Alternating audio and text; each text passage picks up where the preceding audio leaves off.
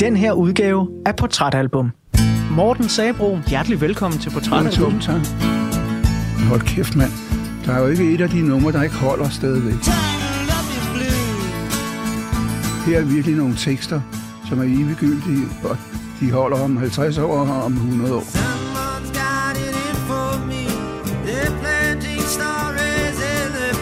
Den er skide god, når han er kynisk og snærende og bitter. Men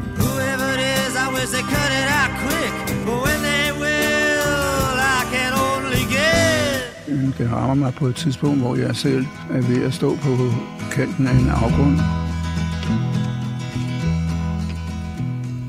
Twas in another lifetime, one of toil and blood.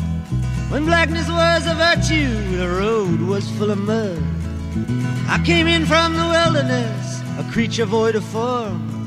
Come in, she said, I'll give you shelter from the storm. Så smadrede jeg et af vinduerne i det hus, jeg lige havde givet væk, og krøb ned i kælderen og lagde mig på en madras og sov, og håbede, at min ekskone ikke opdagede det, ikke? fordi det ville virkelig være, pinligt.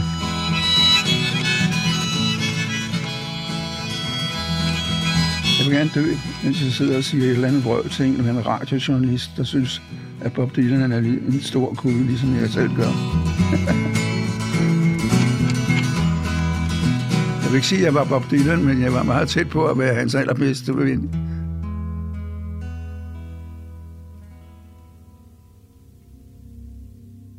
Nogle gange så støder man på et album, som har så perfekt et åbningsnummer, at man næsten ikke kan komme videre med resten af sangene. Det skete for mig, dengang jeg som teenager med hjertesover hørte Bob Dylans album Blood on the Tracks, som åbner med sangen Tangled Up in Blue. Så der gik faktisk lang tid, før jeg rigtig kom i gang med hele albummet. Jeg husker bare fra mine teenageår at høre Tangled Up in Blue igen og igen og igen. Og uden endnu at have spurgt ugens gæst her i Portrætalbum om præcis det, så er jeg ret sikker på, at netop Tangled Up in Blue også har en særlig plads et sted i hans hjerte. I den her uge, der skal min lyddesigner Emil Germod og jeg tegne et portræt af den danske journalist og forfatter Morten Sabro. Og det er Morten, der har valgt, at vi skal snakke om Bob Dylans 15. studiealbum Blood on the Tracks. Det album det udkommer den 20. januar 1975. På det tidspunkt er Morten Sabro så småt ved at vinke farvel til livet i 20'erne og ser ind imod de måske lidt mere alvorstunge 30'ere.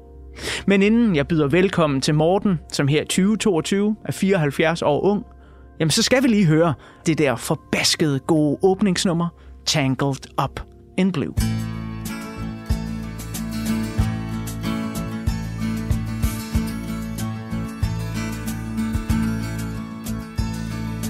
Early one morning, the sun was shining. I was laying in bed, wondering if she'd changed it all, if I had still red. Her folks, they said our lives together sure was gonna be rough. They never did like Mama's homemade dress. Papa's bankbook wasn't big enough. And I was standing on the side of the road, rain falling on my shoes. Heading out for the East Coast, Lord knows I paid some dues getting through.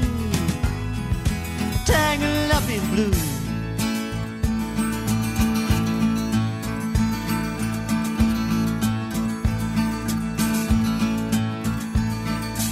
She was married when we first met, soon to be divorced. I helped her out of a jam, I guess, but I used a little too much force. We drove that car as far as we could, abandoned it out west. Split up on the docks at night, both agreeing it was best.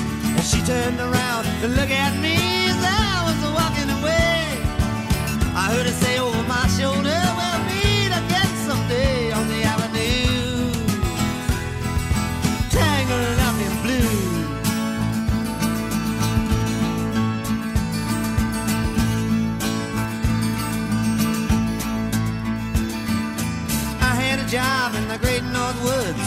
as a cook for a spell. But I never did like it all that much, and one day the axe just fell. So I drifted down to New Orleans, where I lucky with a be employed. Working for a while on a fishing boat right outside of Delacroix.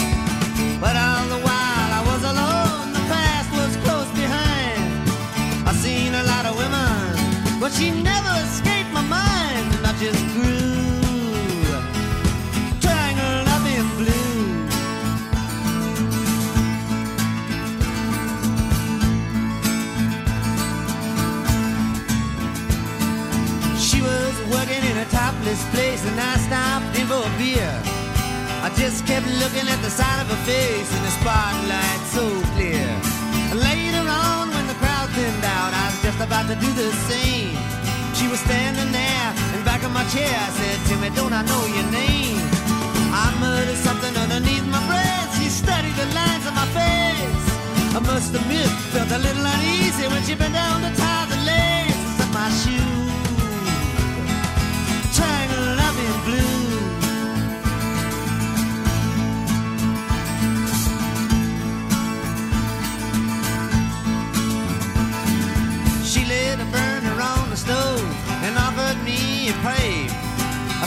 never say hello, she said. You look like a silent type.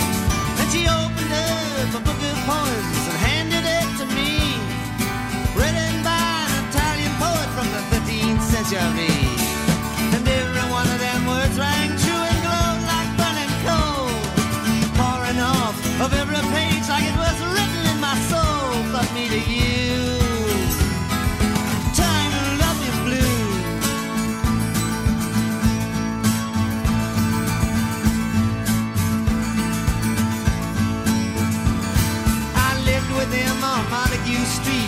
Basement down the stairs. There was music in the cafes at night and revolution in the air. Then he started into dealing with slaves, and something inside of him died. She had to sell everything she owned and froze up inside.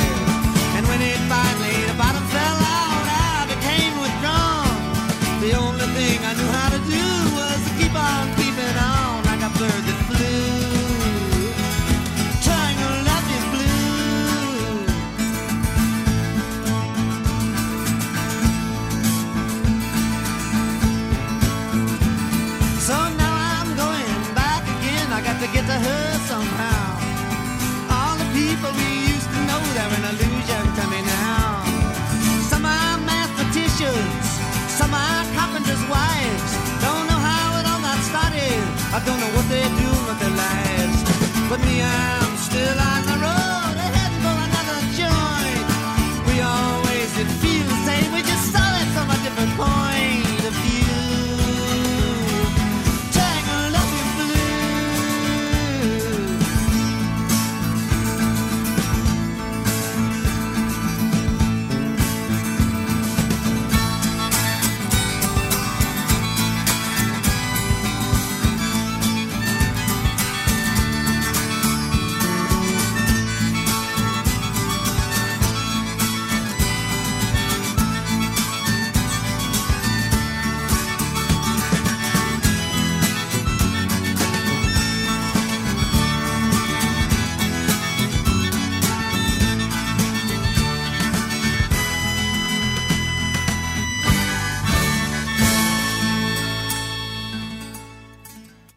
Åbningsnummeret på Bob Dylans 15. studiealbum Blood on the Tracks Tangled Up in Blue. Morten Sabro, journalist og forfatter, senest til bogen Der var engang en familie fra 2021. 74 vintre ung og stor fan af Bob Dylan og albumet Blood on the Tracks. Hjertelig velkommen til Ja, Portrætalbum. tusind tak.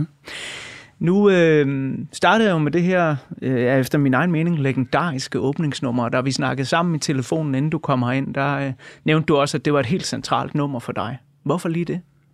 Øh, nu er jeg jo forfatter øh, og journalist, og øh, man har, jeg har forskellige indgange til fiktion, og øh, nu er Dylans album her jo blevet betragtet som en slags selvbekendelse, ikke? Øh, som finder sted lige inden hans ægteskab er ved at gå i opløsning. Men han siger jo selv, at I'm not a confessional writer. Han siger, at omkring, den her, om det, omkring det her album, at øh, det, der har inspireret mig, er Tjekovs, Tjekovs noveller. Så er der en anden en, der siger noget helt andet. Det er hans søn Jacob Dylan, som siger, jamen det der, den der plade, Blood on the Tracks, det er lyden af mine forældre. Jeg kan huske det tydeligt. Men det ved jeg ikke, om han gør, fordi han var fem år dengang. Jeg ved sgu ikke, hvor, hvor tydeligt han egentlig husker det. Så du ved, alt omkring Dylan er jo altid sådan noget med, det er gådefuldt, er det rigtigt, er det forkert. Jeg går ud fra, at man skal, sådan forholder jeg mig i hvert fald til ham, at alt, hvad han laver, er på en eller anden måde fiktion. Og det er ikke selvbekendelse. Jeg skulle meget svært ved at finde selvbekendelsen i det her Tank Up Blue. Kan du det? Ja, jeg ved ikke, om jeg kan finde selvbekendelse, men jeg kan i hvert fald finde en, en følelse af, øh, som der jo også ramte mig som teenager. Nu er der jo en stor aldersforskel på os. Jeg, jeg er født i 1980, Ja, men den ramte mig alligevel også i, øh, i de unge år. Jeg er faktisk øh, endnu yngre, end øh, da, da du hørte den øh, første gang.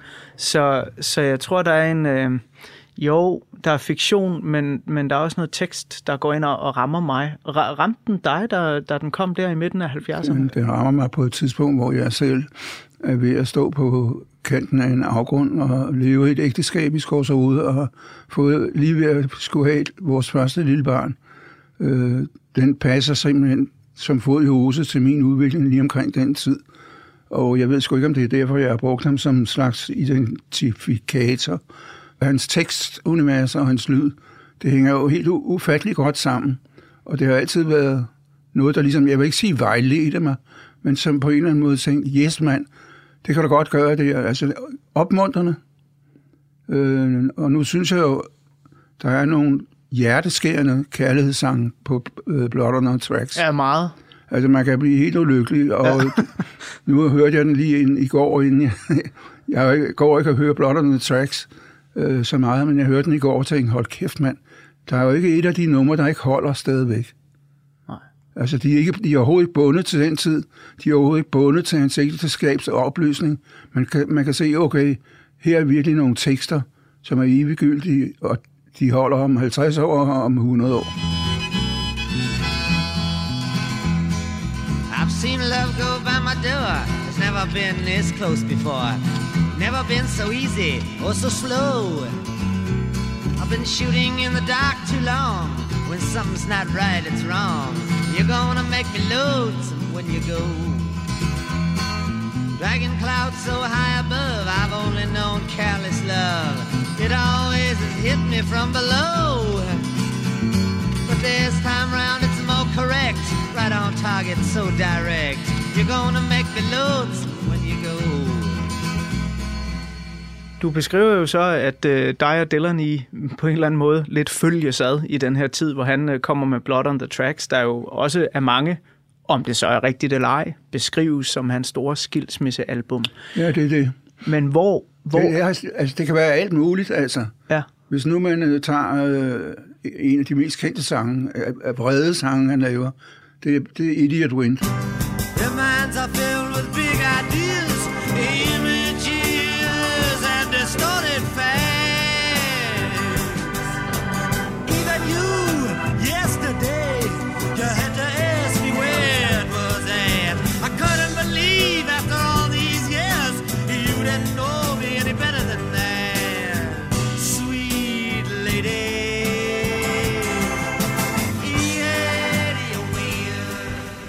Der kan han noget, fordi han er skidegod, når han er kynisk og snærende og bitter og hadsk og jeg ved ikke hvad.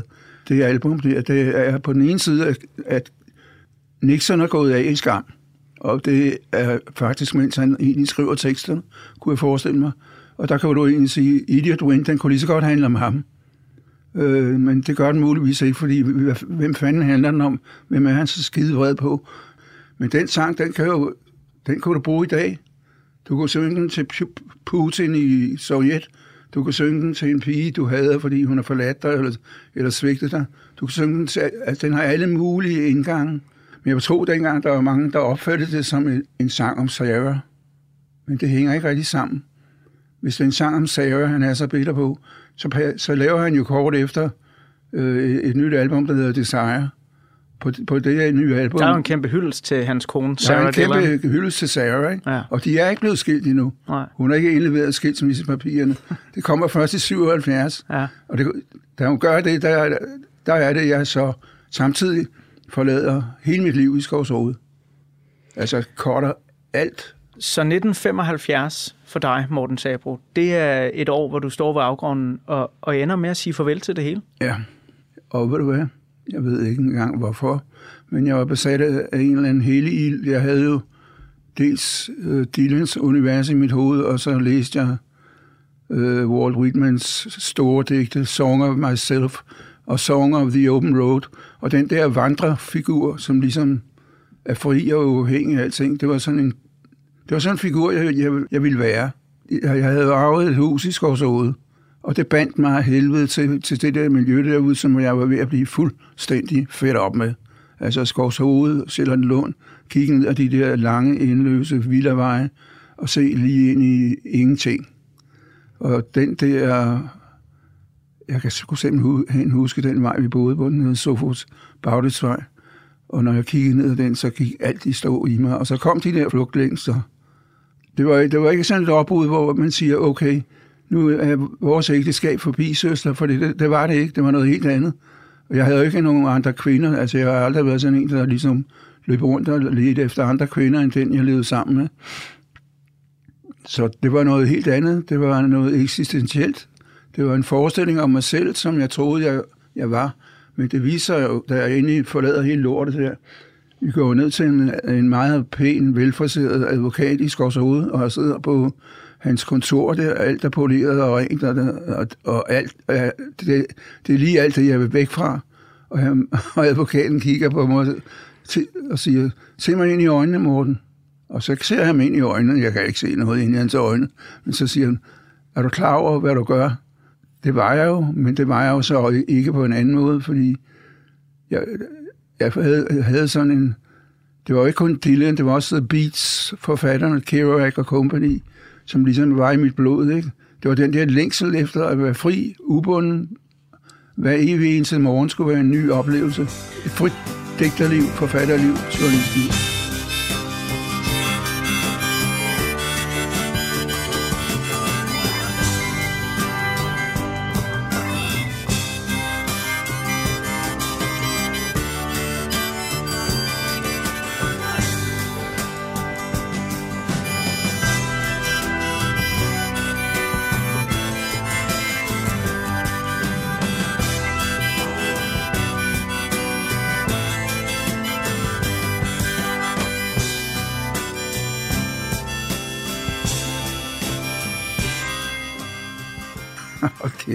Det er en god film. Jeg tror, jeg skriver filmmanuskript over mit eget liv. Da jeg forlader huset i Skovs Hoved, og har sagt til ham, det advokaten, ved du hvad, du kan rende mig i røven. Jeg vil ikke have noget af alt det her. Det får min kone og mit barn. Så har de noget at bo i, og så kommer de til at bo godt. Og jeg går ikke ud af døren med dårlig samvittighed. Jeg gik ud af døren, men jeg havde stjålet en, en skrivemaskine ind på information, hvor jeg arbejder som freelancer. Det var længe før computerens tid. Det var en Remington. Det var faktisk sådan en, der havde gået 200 meter, så var den i arm blevet halv meter længere, fordi den var tung. tung ikke? Så jeg havde en Remington skrivemaskine i den ene hånd, og en rygsæk i den anden hånd, og 10.000 kroner på en bankbog. Og så var det bare... så var det bare... Det kunne sgu da komme langt for den gang, Morten. jeg kom ikke så langt, hold kæft, mand. Altså, det er jo, det er jo lidt underholdende, fordi det var, jeg, jeg tror ikke helt, jeg havde forestillet mig, hvad det der med at gå ind i virkeligheden på den måde, hvad det egentlig indebar. Men jeg gik altså ind i en mur, ikke? Så jeg kan huske, at jeg kom ind på hovedbanegården, og der fik jeg så hjemme Så tog jeg et stod hjem gratis selvfølgelig. Jeg havde jo ikke så mange penge. Og så om aftenen, så smadrede jeg et af vinduerne i det hus, jeg lige havde givet væk, og kryb ned i kælderen og lagde mig på en madras og så og håbede, at min ekskone ikke opdagede det, ikke? fordi det ville virkelig være, være pinligt at være sådan en, nå, whatever. Jeg skal lige være med. Havde, havde det er du, faktisk ret sjovt. Havde du givet huset til din ekskone sådan kvitterfrit? Ja, kvitterfrit.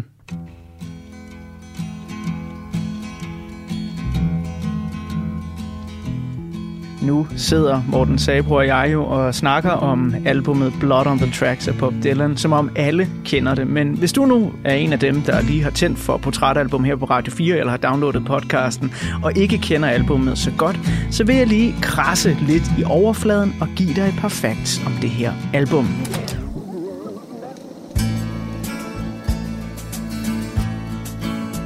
Måske så ved du allerede alt, hvad der er at vide om det her 15. studiealbum af Bob Dylan. Eller måske så er det, som sagt, første gang, at du hører om det her opbrudsalbum, som øh, til og med i bagklogskabens klare lys er kommet til at stå tilbage som et af de kreative hovedværker i et imponerende bagkatalog.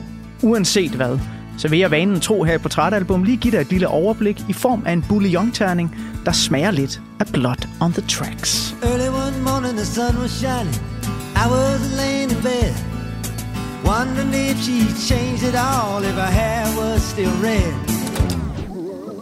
I midten af 70'erne indleder Bob Dylan en affære med Ellen Bernstein, som er ansat på Columbia Records.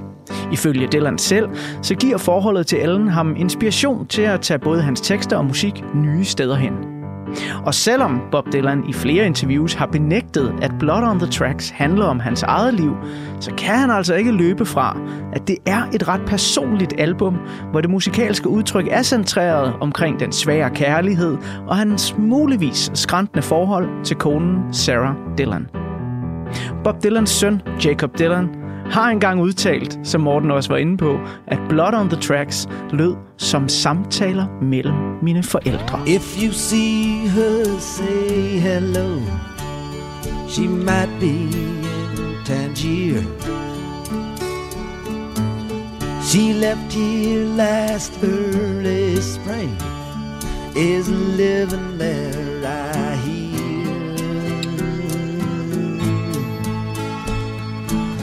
Say for me that I'm alright.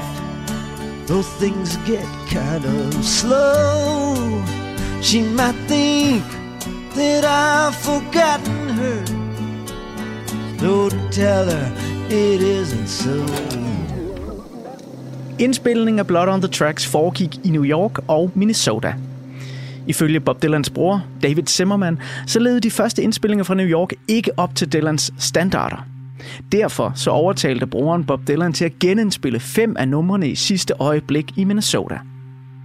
Og det siger nok meget om Dylans stjernestatus på det her tidspunkt, at han afleverede de endelige indspilninger til Blood on the Tracks den 30. december 1974, og at albummet allerede var klar til salg i butikkerne den 20. januar 1975.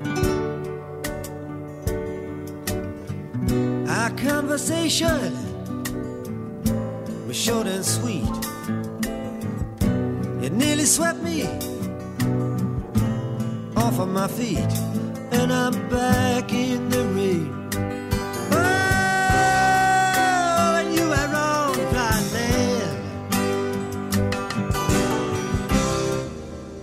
Da Blood on the Tracks udkom, bemærkede flere musikkritikere, at Dylans lyd havde ændret sig, og de var ikke alle sammen lige begejstrede. Men som det ofte går med nogle af de bedste albums i musikhistorien, så skal sangene lige have noget tid til at bundfælde sig. Også for de professionelle musikkritikere. Og derfor så er Blood on the Tracks eftermæle, ligesom mange andre store udgivelser fra midt-70'erne, nu kanoniseret og hyldet for sin kreativitet og kunstneriske frihed. Et gammelt musikmagasin som Rolling Stone har således udnævnt Blood on the Tracks til at være det 16. bedste album i verdenshistorien – og det noget yngre, hippe musiksite Pitchfork har Blood on the Tracks listet som det femte bedste album udgivet i 1970'erne. Buckets of rain, buckets of tears Got all them buckets coming out of my ears Buckets of moonbeams in my hand You got all the love, uh, honey, baby, I can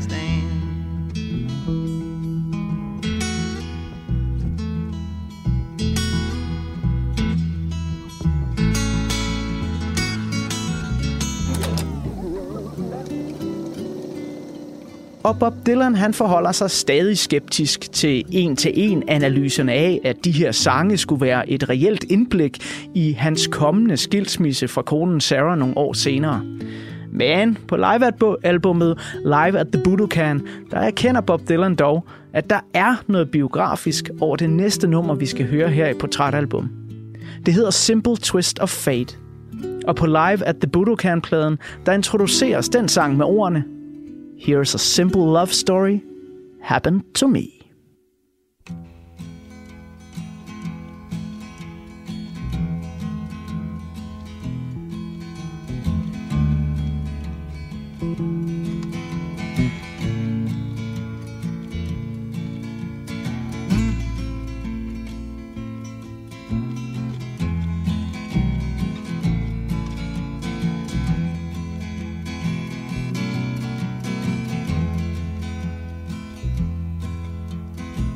They sat together in the park as the evening sky grew dark.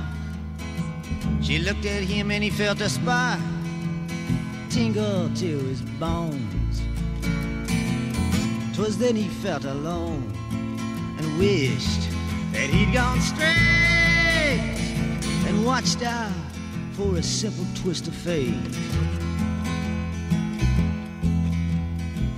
They walked along by the old canal, a little confused, I remember well, and stopped into a strange hotel with a neon burning bright. He felt the heat of the night hit him like a freight train moving with a simple twist of fate. Saxophone someplace far off played as she was walking on by the arcade as the light bust through a beat up shade where he was waking up. She dropped a coin into the cup above a blind man at the gates and forgot about a simple twist of fate.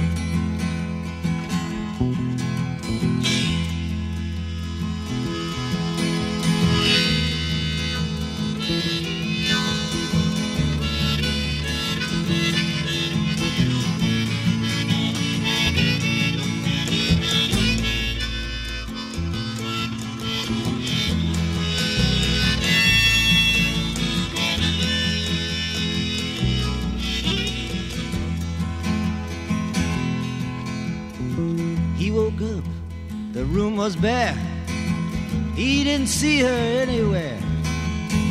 He told himself he didn't care. Pushed the window open wide. Felt that emptiness inside, to which he just could not relate.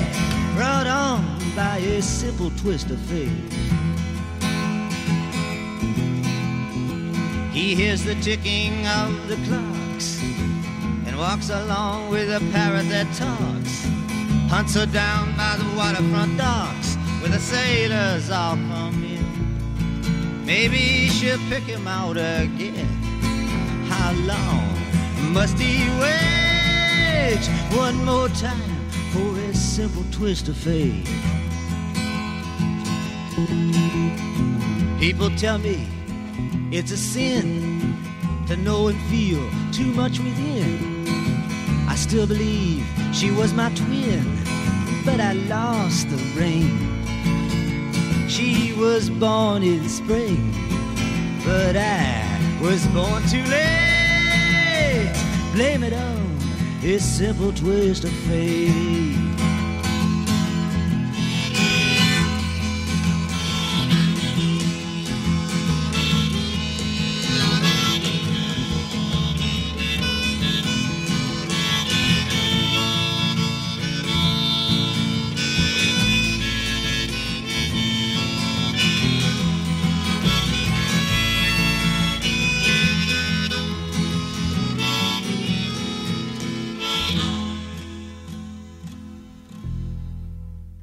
Hver gang jeg hører sådan et nummer som Simple Twist of Fate, så øh, kommer jeg til at tænke på det, som vi også snakkede om i begyndelsen af udsendelsen her, Morten, hvor tidløst meget Dylan er, i, især i den her periode. Altså, jeg, jeg synes virkelig, at, at både tekstmæssigt og, og musikmæssigt, øh, jeg siger ikke nødvendigvis, at det kunne være skrevet og udgivet i 2022, men der er bare noget over det, der, der ikke er uddateret. Jeg synes simpelthen, det er så smuk musik. Ja, det, jamen, det er helt vildt.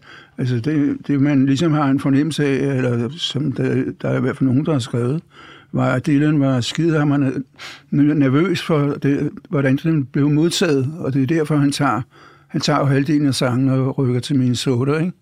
Det er vel fem sange, der på albumet, der er indspillet der. Ja, det er det lige præcis. Ja, og øh, hvis, ikke, hvis ikke han havde gjort det, så havde han lavet en meget melankolsk plade. Ja. Og nu laver han altså en plade, hvor der kommer noget fuldt for egen måde. Ja.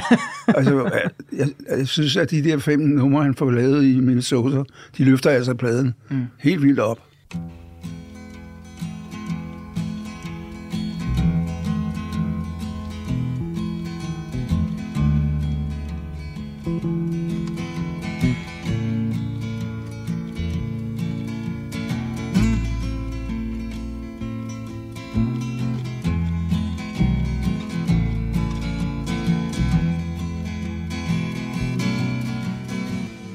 Jeg er jo nysgerrig på en ting, Morten, fordi som sagt øh, i, i fortællingen her, så afleverer han øh, de, de færdige numre den 30. december 74. Ja. Øh, altså lige inden nytår, ikke? Mm. Øh, og den når alligevel at udkomme, i hvert fald i USA, den 20. januar. Det er jo nærmest 20 dage senere, man har nået at få trykt en vinyl og få ja. trykt cover og så videre.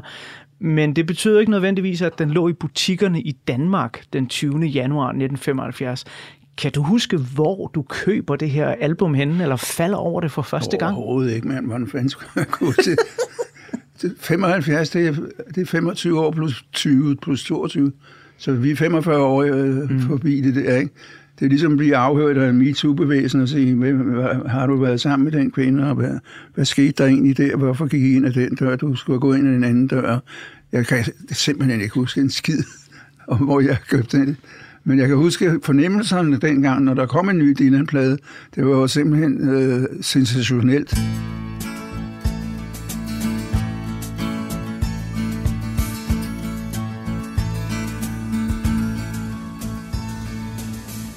så var der jo også visse anmeldere, der dengang, da Blood on the Tracks udkom, sagde, at det her, det er ikke den Dylan, vi kan lide, det er ikke den Dylan, vi kender. Ja, jeg læste en anmeldelse i Rolling Stone af ham, der hed John Landau, som siden blev øh, Bruce Springsteens manager, tror jeg. Mm.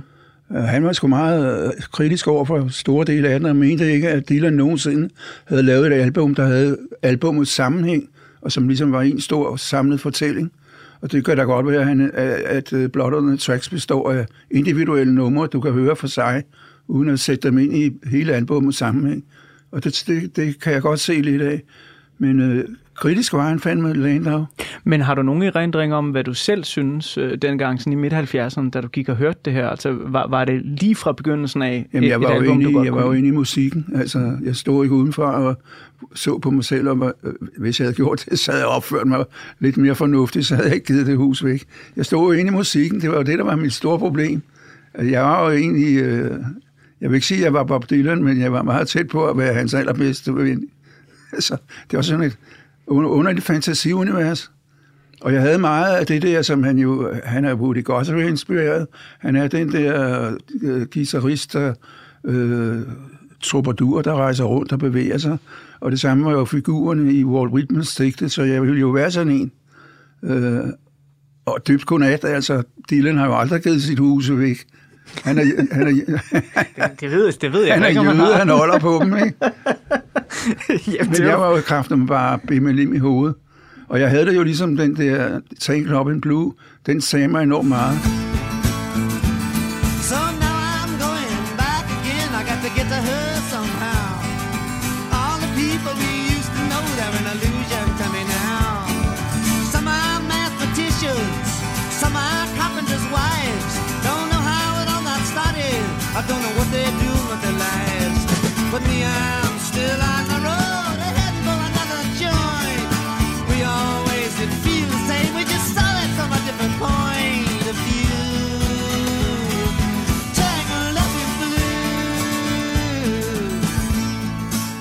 All the people that we used to know, they're an illusion to me now.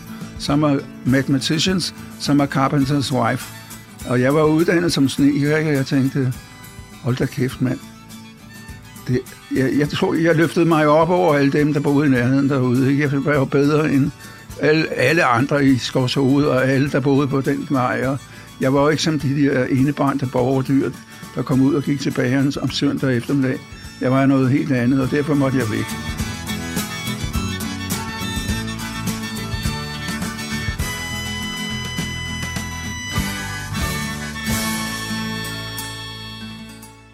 Men Morten, det lykkedes jo også på sin vis for dig, øh, dels at komme væk jo, men, men også på, på sin vis, på din egen måde, at gå lidt i Dylans fodspor. Fordi så vidt jeg husker, så er det da i 75, at du øh, debuterer med retten til at blomstre.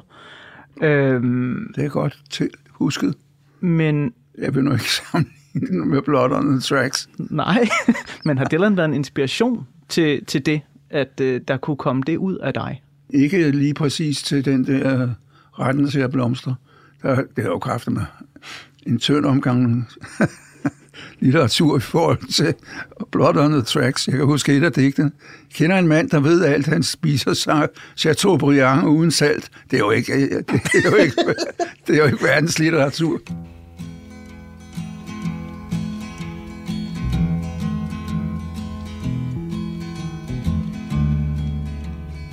Så skal vi jo så her i øh, portrætalbum øh, til Mit Lille Gratis Lift, tilbage til det år, hvor øh, ugens gæst Morten Sabro har øh, valgt et album fra.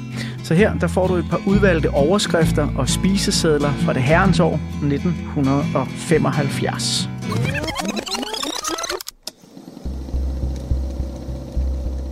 Ligesom Blood on the Tracks handler om opbrud, så er Bob Dylans hjemland også præget af flere voldsomme begivenheder, som splitter befolkningen og skaber uro i det hvide hus. Det er nemlig i 1975, at der falder dom i den berygtede Watergate-skandale, som endte med, at præsident Richard Nixon måtte gå af i 74. Det er dog ikke Nixon selv, der findes skyldig i 75, men derimod hans nærmeste medarbejdere, John Mitchell, Bob Haldeman og John Ehrlichman. Hvis disse påstande holder stik, så er præsident Nixon i en frygtelig farlig situation. Rollelisten kommer mere og mere til at ligne en liste over personerne i en russisk roman, specielt fordi pengene til finansiering af disse lyssky affærer har været igennem så mange hænder. Det hvide hus her bevarer en fuldstændig tavshed og nægter at lade Nixons stabsmedlemmer aflægge vidnesbyrd i senatsudvalget. Det er også i 1975, at de sidste amerikanske soldater trækkes ud af Vietnam. Det sker umiddelbart inden Saigons fald, hvor de vietnamesiske kommunister og deres allierede overtager byen, og Sydvietnam overgiver sig betingelsesløst. Dermed slutter den næsten 20 år lange Vietnamkrig, som alt i alt kostede over 1 million mennesker livet. Good evening. I have asked for this radio and television time tonight for the purpose of announcing that we today have concluded an agreement to end the war and bring peace with honor in Vietnam. Og som om, at alt dette bedrag og menneskelig elendighed ikke var nok, så såres amerikanernes stolthed også endnu en gang i 1975, da den amerikanske præsident Gerald Ford bliver forsøgt myrdet for anden gang. She apparently tried to shoot Mr. Ford in San Francisco this afternoon with a 38 caliber revolver from a distance of 40 or 50 feet. An alert policeman knocked her hand down, and the president was not hurt. Her name is Sarah Moore. She is the second woman to be charged with attempted murder of the president in the last 17 days. Kigger man godt efter, så er der dog også gode samarbejdsnyheder i 1975. Helsingforserklæringen underskrives i Helsinki af 35 lande, heriblandt de fleste europæiske lande, USA og Sovjetunionen. Sluterklæringen har til formål at forbedre samarbejdet mellem Vesten og Østblokken. Det betyder blandt andet, at Sovjetunionen skriver under på, at de vil anerkende menneskerettigheder, pressefrihed og afstå fra at bruge vold som konfliktløsning. USA og dets allierede skulle så til gengæld acceptere de eksisterende grænser i Europa, som de var opstået efter 2. verdenskrig.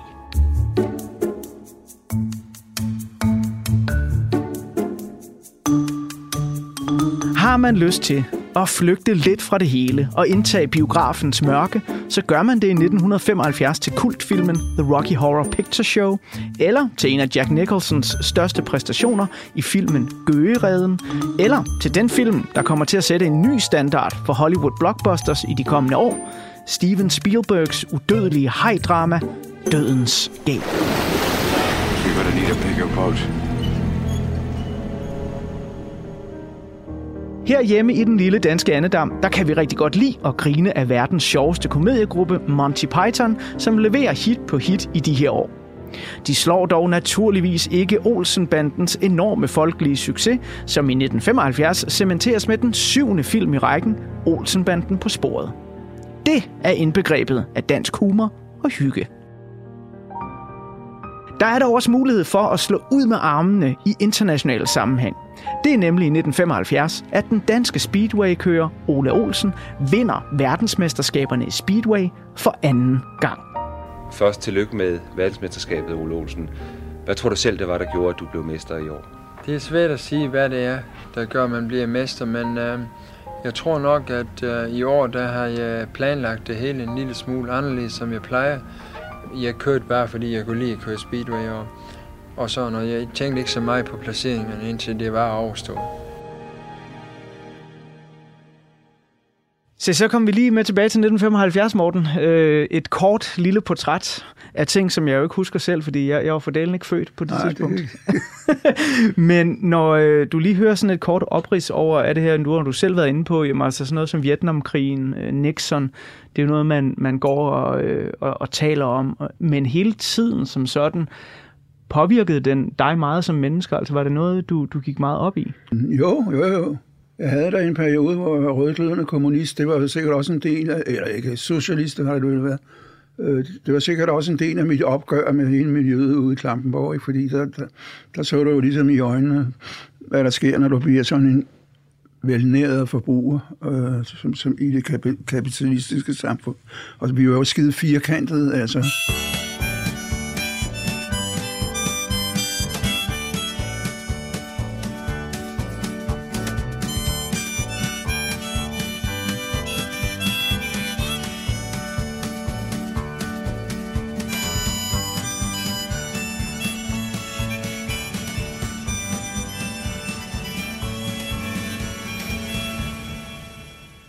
Og mange af mine opgør, øh, øh, som jeg havde med min familie, handlede om opgør med min mor.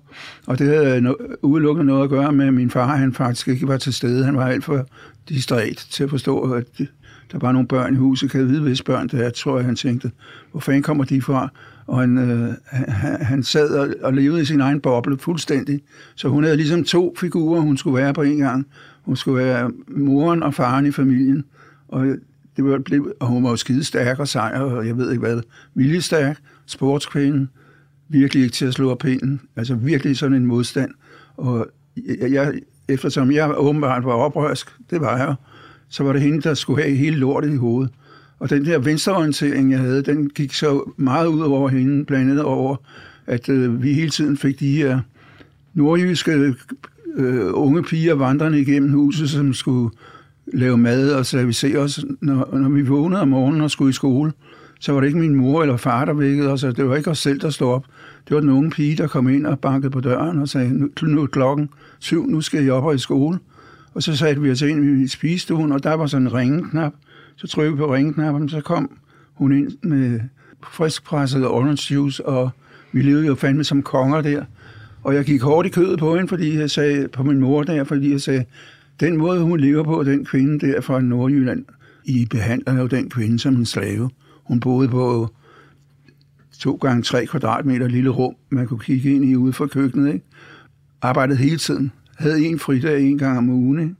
Og det var ligesom det, jeg så rangordningen i vores hus, som flammede mig enormt meget op. Our conversation short and sweet.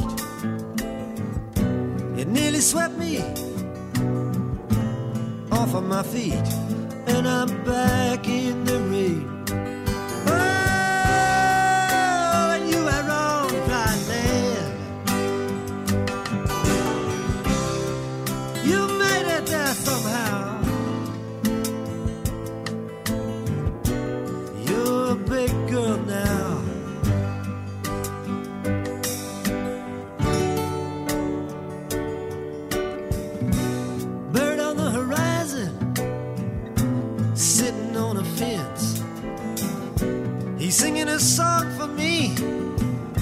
At his own expense. And I'm just like that bird. Oh, singing just for you.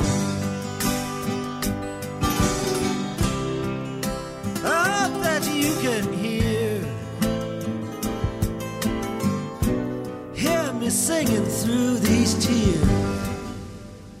Du taler jo øh, både, øh, jeg vil ikke sige ondt om dit barndomshjem, men der har i hvert fald været nogle ting, der var værd at gøre oprør imod, men også meget varmt om din mors øh, styrke. Når du ser tilbage på det, fortryder du, at, at dit oprør gik ud over din mor? Ja. ja hun, men hun var jo en, der hun elskede jo, øh, hun var en, der elskede at komme i, i verbale slagsmål med folk. Altså, hun, hun elskede konfrontation. Hun var sådan en type, ikke? Ej, hvor er det fedt, hvis vi, vi kan diskutere øh, helt vildt og blive gode venner bagefter. Men problemet var, at, at min måde at... jeg ved, jeg, en psykolog skulle komme ind i studiet, så kan man sige, hvad der var galt. Jeg ved godt hvad, lidt, hvad der var galt. Da jeg var dreng, var jeg af en eller anden grund skide nervøs. Altså, jeg var voldsomt belastet af nervøsitet og dårlige nerver. Jeg kunne ikke gå i skole, øh, Øh, og stak af fra skolen hver gang efter første time, og, og det ringede ud til frikvarter. Så løb jeg hundeangst hjem hele vejen fra Skovshoved til Bellevue Strand, hvor vi boede øh, overfor. Og det var simpelthen, fordi jeg var bange for, at øh, min mor var blevet væk, øh, eksploderet, forsvundet, og jeg aldrig ville se hende igen. Så der har jo været en fuldstændig ekstrem moderbinding, som jeg, jeg ved ikke, jeg er ikke psykolog, og jeg er sikkert skide firkantet, når jeg siger det, men jeg tror, at den dreng, han løb hjem efter noget, der hun ikke kunne levere. Fordi hun var ikke den kvinde, hun havde jo sværget, øh, sagde hun, da jeg blev ældre. Hun havde sværget, at hun aldrig ville have med kvindearbejde at gøre. Hun ville ikke øh, gøre rent, hun ville ikke vaske op, hun ville ikke ditten, den datten. Hun ville bare ikke være sådan en kvinde. Og så, som forlængelse af det, ville hun jo sikkert heller ikke være sådan en mor. Det lå ikke til hende at være mor. Det lå til hende at være sej, viljestærk, fast i kødet. Øh, der var et meget godt eksempel der, som jeg faktisk fortalte en af mine kammerater om i går, at øh, de tog på skiferie som nogle af de første på højfjeldshoteller i Norge. Og der tog de op på et meget fint berømt højfjeldshotel, der hed Sjejkampen. Og der var min mor gået ud på ski øh, om eftermiddagen, og havde fået at vide i receptionen, at det er en dårlig idé, fordi der kommer snestorm. Men hun var gået op på fjellet alligevel. Og så var hun blevet væk. Altså hun kom ikke ned om aftenen. Øh, og jeg, på et eller andet tidspunkt har min far, som jeg var pisse distræt, tænkt, hvor fanden bliver hun af? Og øh, hun kom ikke, og så øh, alarmerede de en masse soldater, som gik op på fjellet med fakler, og jeg ved kræfter ikke hvad.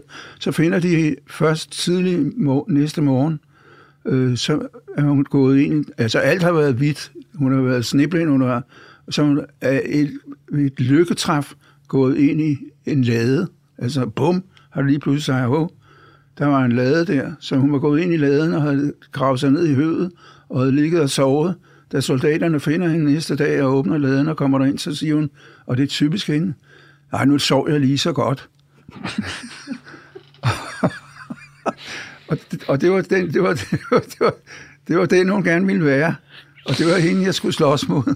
Og det, er, det, det er lidt en overmagt, der slås mod det der. Er du var på forsiden, det kom jo på forsiden. Jeg kan huske, det var på forsiden af politikken, fordi min far var kendt. Ikke? Det følte helt, helt til for, af forsiden på politikken, at hun var blevet væk, og der var kort over, hvor hun havde været inde og sådan noget. Hvor gammel har du været her, cirka, Morten? Jeg har været en skoledreng. Altså, der, der har været en, en, en moderbinding der, der virkelig ville noget, som jeg skulle rive mig løs af, og derfor har det været øh, lige lovligt hårdt, øh, især for hende faktisk.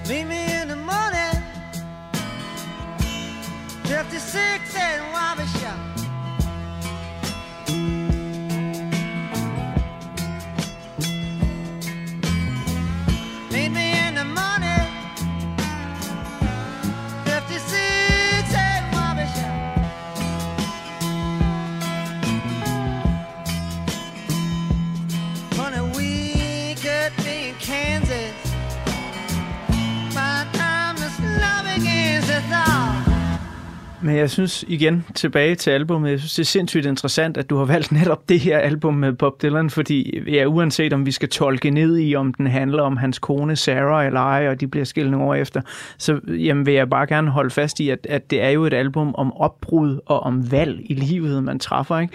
Ja. Øh, og at det så også, øh, Bob Dylan skriver om kærligheden på en smertelig måde, og jeg, jeg tror da, jeg, jeg vil ikke kalde det, at der er en moderbinding i sangene, men der er i hvert fald en binding til noget, mm som han forsøger at slippe ud af. Ja. Så det er, jo, det er jo et signifikant album for, for dit liv, hvis jeg må tillade mig at tolke. Ja, det kan man jo Fra helt den gang, du var dreng, ikke? Ja.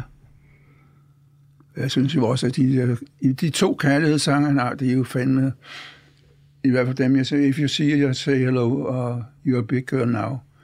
Altså, det er jo... Det er store sange.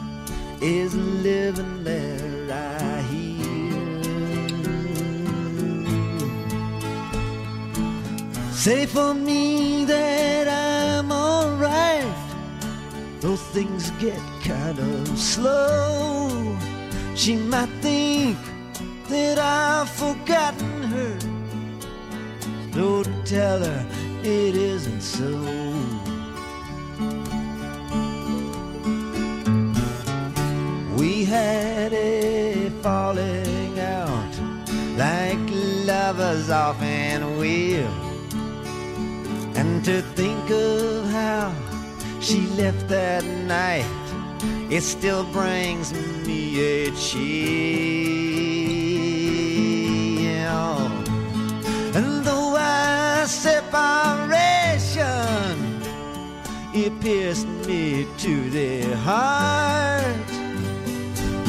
She still lives inside of me. We've never been apart. If you get close to her, kiss her once for me.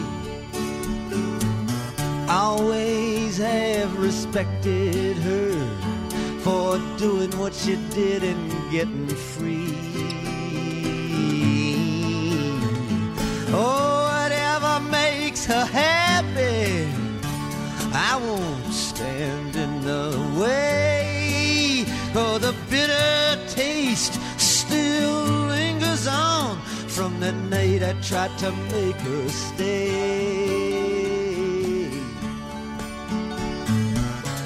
I see a lot of people as I make their rounds,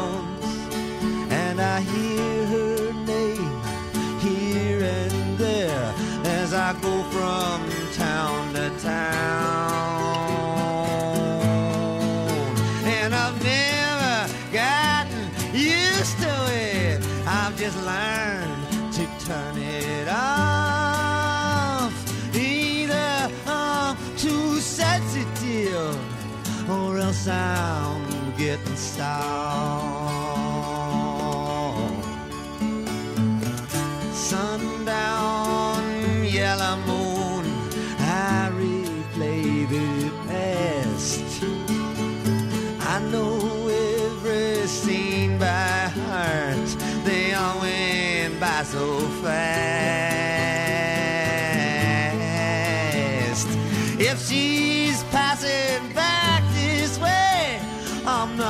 Hard to find.